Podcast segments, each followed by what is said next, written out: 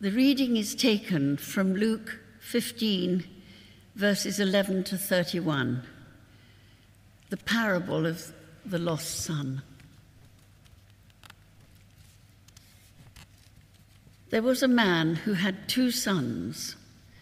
The younger one said to his father, Father, give me my share of the estate. So he divided his property between them. Not long after that, the younger man, younger son, got together all that he had and set off for a distant country. And there he squandered his wealth in wild living. After he had spent everything, there was a severe famine in that whole country, and he began to be in need. So he went and hired himself out to a citizen of that country who sent him to his fields to feed pigs. He longed to fill his stomach with the pods that the pigs were eating, but no one gave him anything. When he came to his senses, he said, How many of my father's hired servants have food to spare? And here am I, starving to death. I will set out and go back to my father and say to him, Father, I have sinned against heaven and against you. I am no longer worthy to be called your son. Make me like one of your hired servants. So he got up and went to his father. But while he was still a long way off, his father saw him and was filled with compassion for him. He ran to his son, threw his arms around him, and kissed him. The son said to him, Father, I have sinned against heaven and against you. I am no longer worthy to be called your son. But the, ser- the father said to the servants, Quick, bring the best robe and put it on him. Put a ring on his finger and sandals on his feet. Bring the fattened calf and kill it. Let's have a feast and celebrate. For this son of mine was dead and is alive again. He was lost and is found. So they began to celebrate. Meanwhile, the elder son was in the field. When he came near the house, he heard music and dancing. So he called one of the servants and asked him what was going on. Your brother has come, he replied, and your father has killed the fattened calf.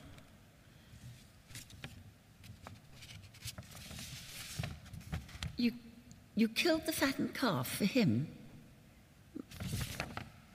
I'm sorry, I've lost it. Um, oh, uh, no, your brother has come, he replied, and your father has killed the fattened calf because he has him back safe and sound. The elder brother became angry and refused to go in, so his father went out and pleaded with him. But he answered his father, Look, all these years I have been slaving for you and never disobeyed your orders. Yet you never gave me even a young goat so that I could celebrate with my friends. But when the son of yours, who has squandered your property with prostitutes, comes home, you kill the fatted calf for him. My son, the father said, you are always with me, and everything I have is yours. But we had to celebrate and be glad because this brother of yours was dead and is alive again.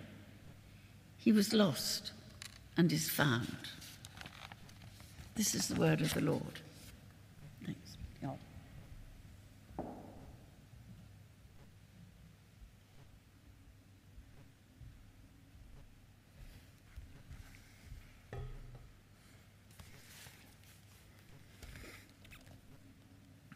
Oh, what a relief. Who's longing to be able to sing without these wretched things on our mouths? yeah.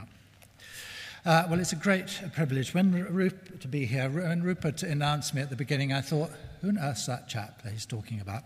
Didn't recognize myself really. We have always looked up to Rupert and Liz as our examples to follow. Definitely, definitely. Um, I um, have been in this church a number of times for a number of different occasions, but probably the most uh, memorable one in my mind was when our son Harry got married in this church about 16 years ago. And whereas most churches battle to get rid of their pews, and you won that battle I don't know how many years ago, when our future daughter in law came and looked at the church, said, Do you think we could put the pews back? Because she wanted to have a grand entrance and to march down the middle of the pews, and gladly she didn't get her request. it was a wonderful occasion. We absolutely loved it. Now, you're very, very familiar with this story. You were probably before the last two weeks, but even more so having looked at this story for th- two, now two weeks in a row. And you've looked at the two sons, and tonight, oh, not tonight, today, it won't be, I'm not going to speak that long. Um, it's going to be the father that we're going to look at. Um, I have to say it's my favorite parable of all. I just, I, you know, I can't get enough of it. I love re- reading it again and again and again because it's so powerful, I think. But it's in the context of three stories, as I'm, I'm sure you've been told. Uh, three stories about things being lost and things being found. Each starts with a certain amount of despair and desperation, frustration, disappointment, and each ends with joy and celebration. With the sheep, that was lost away from home. With the coin, it was lost at home. And in a way, that is two pictures of the two sons. One was lost away from home, and one was lost at home. So it's the, we know it as the prodigal son, it could be the two lost son, or it could be the lost son or the lost sons, or probably could just call it a dysfunctional family. It's probably the easiest um, way of describing it. But God is in the business of searching for and finding the lost. Jesus says later in Luke, for this for the Son of Man came to seek and to save the lost. This is a story about Israel, about the church, and also about ourselves.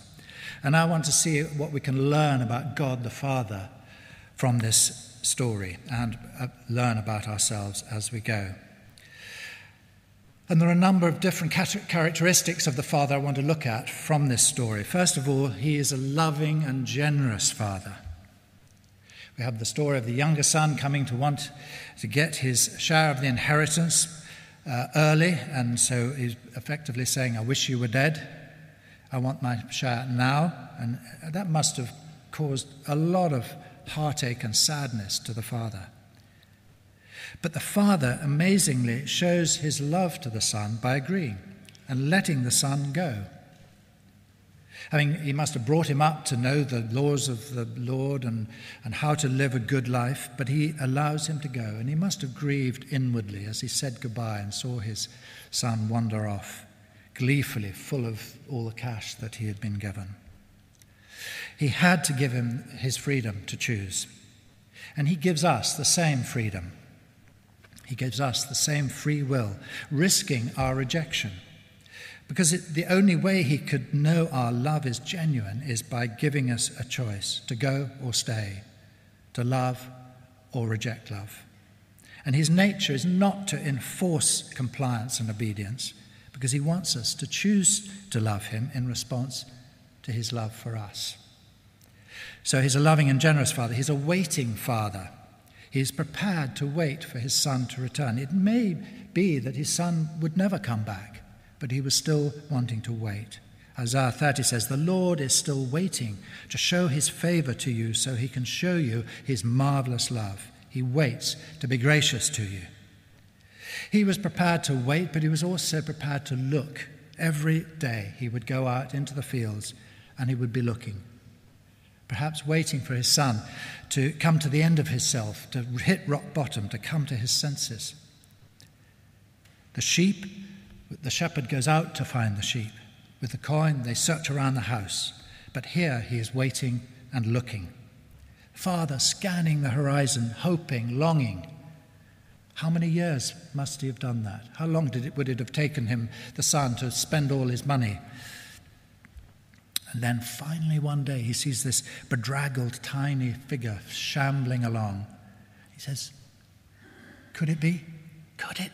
Could it really be? Yes, I think it is. And so, filled with compassion, we're told, and excitement, he runs. So we come to the running father. The only thing I could think of uh, to, to sort of illustrate this in my own life is probably when a child returns from gap year. You know, they may have been away a whole year or so, and you're waiting at the airport, hoping they haven't missed the, tr- the plane, and waiting at the, the, you know, the arrivals, and out they come, and then you run to give. No words are needed at that point, just a huge, great hug. But this father running was it was a reckless, outrageous act. It was undignified. A person in his position just did not run. It may seem normal to us, but it was not normal then. Because to run, he had to lift up his robes, he showed his legs, and that was not done.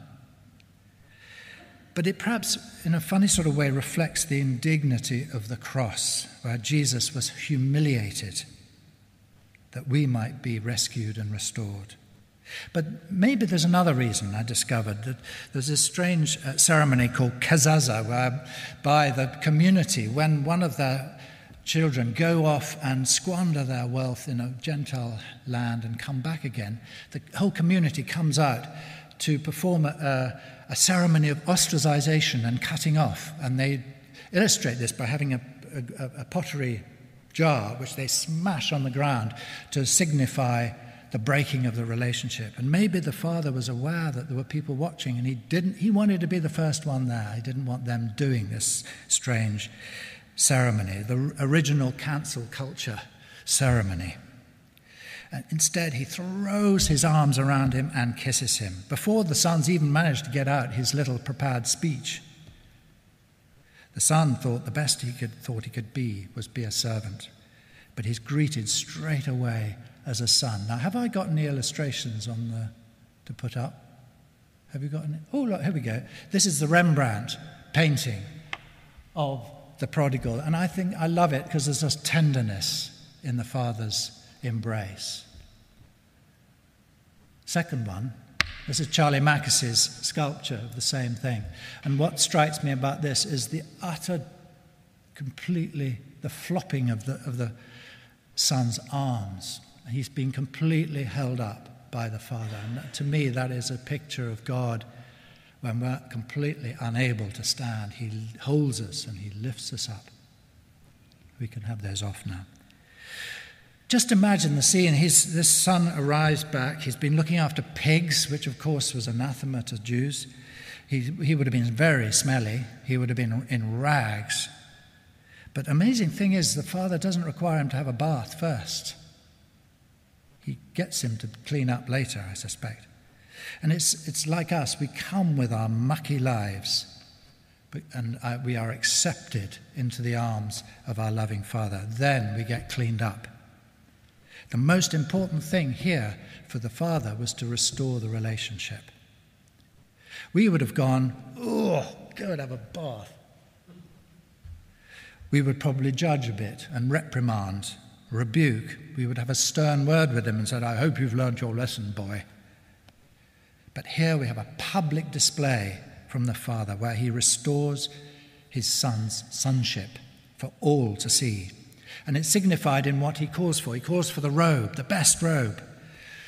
To me, that speaks of dignity and his position being restored. The ring, the signet ring, is a symbol of his, uh, of his sonship. And also, the, when he wears that ring, he has the authority of an heir. He has the authority of the Father. And sandals. Only slaves ran around with no, no shoes.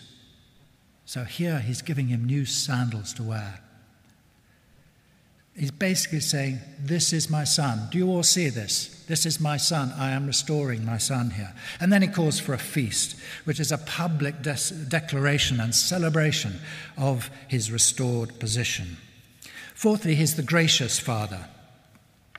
Only the Father could have restored the Son to full sonship in the family. And it's the same with us. As sinners, there's nothing we can do to restore our lost relationship with God.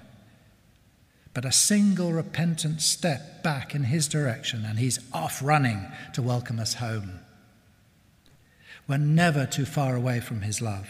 Whatever we've done, however we've messed up, Psalm 139 Where can I go from your spirit? Where can I flee from your presence? If I go up to the heavens, you are there. You are there. And he longs for us to know how great his love is for us. Amazing grace, how sweet the sound that saved a wretch like me. I once was lost, but now I'm found, was blind, but now I see. I wonder if he had the prodigal son in mind when he wrote that. John Newton. I once was lost, but now I'm found, was blind, but now I see. The, uh, and, and there's another song which says, The overwhelming, never ending, reckless love of God. Or Brennan Manning in his book calls it the furious longing of God. He longs to put robes of righteousness on us, but more than that, to restore us to, to know how much He adores us. He's a patient father. Goes out to the, the older son as well, who's acting like a spoilt child and stamping his feet outside and refuses to come in. Was he right to be indignant, perhaps? Seemingly done nothing wrong. He's obviously quite a compliant chap. But the lid comes off when his brother comes back. This young brat who squandered your property, remember it's actually the son's property that he's spent, and the father pleads with him out of love. He says, Everything I have is yours. You're always with me. But he's met with a hard heart, full of self righteousness and pride, resentful, angry, bitter as much towards the father as towards the brother. The, his true feelings about the father come out at that moment. Calls him a slave driver. He's been living in servitude rather than relational love. He said, You never gave me a burger, let alone a prime steak like this son of yours. He insults him in public. He breaks the commandment to honor the, your father and mother. the older son really doesn't know his father and the Father's true nature. We don't know. Did he go in? Did he join the party? Did he accept the Father's outrageous love? Who knows? But there is a lesson to be learned from that, and we need to learn to celebrate when we see God doing something amazing in someone else. The Father says we had to celebrate because he's lost, he was lost, he's found, he's dead, now he's alive again. We rejoice with those who rejoice. The Pharisees were resentful of the sinners flocking to Jesus and being forgiven by him because they themselves didn't think they really needed God's forgiveness. They were too good. They had forgotten, or perhaps never knew, that they were actually loved by God and thought they could earn his favor through what they did. There's that wonderful phrase in, in one of the stories uh, Jesus tells of those who are forgiven much love much. And I remember experiencing that in a strange sort of way uh, in Hong Kong when I was visiting Jackie Pullinger and one of her great celebrations. The, the celebration started with someone blowing the shofar, you know, the horn, the Jewish horn. And as soon as they blew the shofar, the whole crowd, there was about 800 people there, started roaring, Jesus, Jesus, Jesus, Jesus. And then praise just exploded. I've never experienced such praise like it. And as we were praising, I thought, what's wrong with us at home? Why don't we praise like this? What's, what's different? And then it occurred to me that the crowd was made up of ex heroin addicts who had been saved and rescued and healed by Jesus. They knew how much they'd been forgiven and how, what they'd been saved from, from. It was for them a matter of life or death. So he's a loving, generous father, a waiting father, running father, gracious father, patient father. Finally, he's our father. Which son do you identify with, I wonder? Maybe neither. With me, I think I started off as a sort of regular church goer, but I had no relationship. I didn't know how much God loved me. I thought I had to behave to earn his approval. Uh, then I went into a far country, as it were I rebelled and went off and did all sorts of things that I shouldn't have done. I didn't have the inheritance, though, to pay for it, which is a shame. but I came to a point of desperation where I knew I desperately needed something to happen. And that was when I, with friends, prayed to be filled with God's Spirit, and suddenly there was a change in my life. I was turned upside down, or right side up. My life completely changed because I suddenly discovered I was loved by Jesus and I didn't have to earn it. I had to change my life, and my life was changed by His Spirit working in me and changing me as I went along. And all of us, in one way or another, have messed up, and we need to admit our fault and to humble ourselves, accepting God's love on His terms, not on ours. It's a free gift. We still perhaps think we have to earn it somehow by our service, devotion, uprightness, our behavior. But there's nothing we can do that will make Him love us more, and there's nothing we can do that will make Him love us less.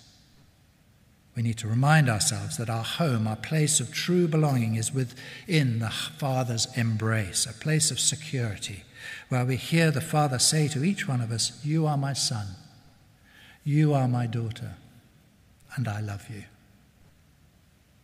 We need to just, we need to every day receive his overwhelming love again. And perhaps during lockdown, this horrible last year, you might find you have drifted a little bit or become distant again from God. I think there are times when I have experienced that. Maybe you've just forgotten how much He loves you. And it's time to return to that embrace, to let Him love us once more, and to find again our true identity as children of God. Paul says God sent the Spirit of His Son into our hearts, the Spirit who calls out, Abba, Father. So you are no longer a slave, but God's child. And since you are his child, God has made you also an heir.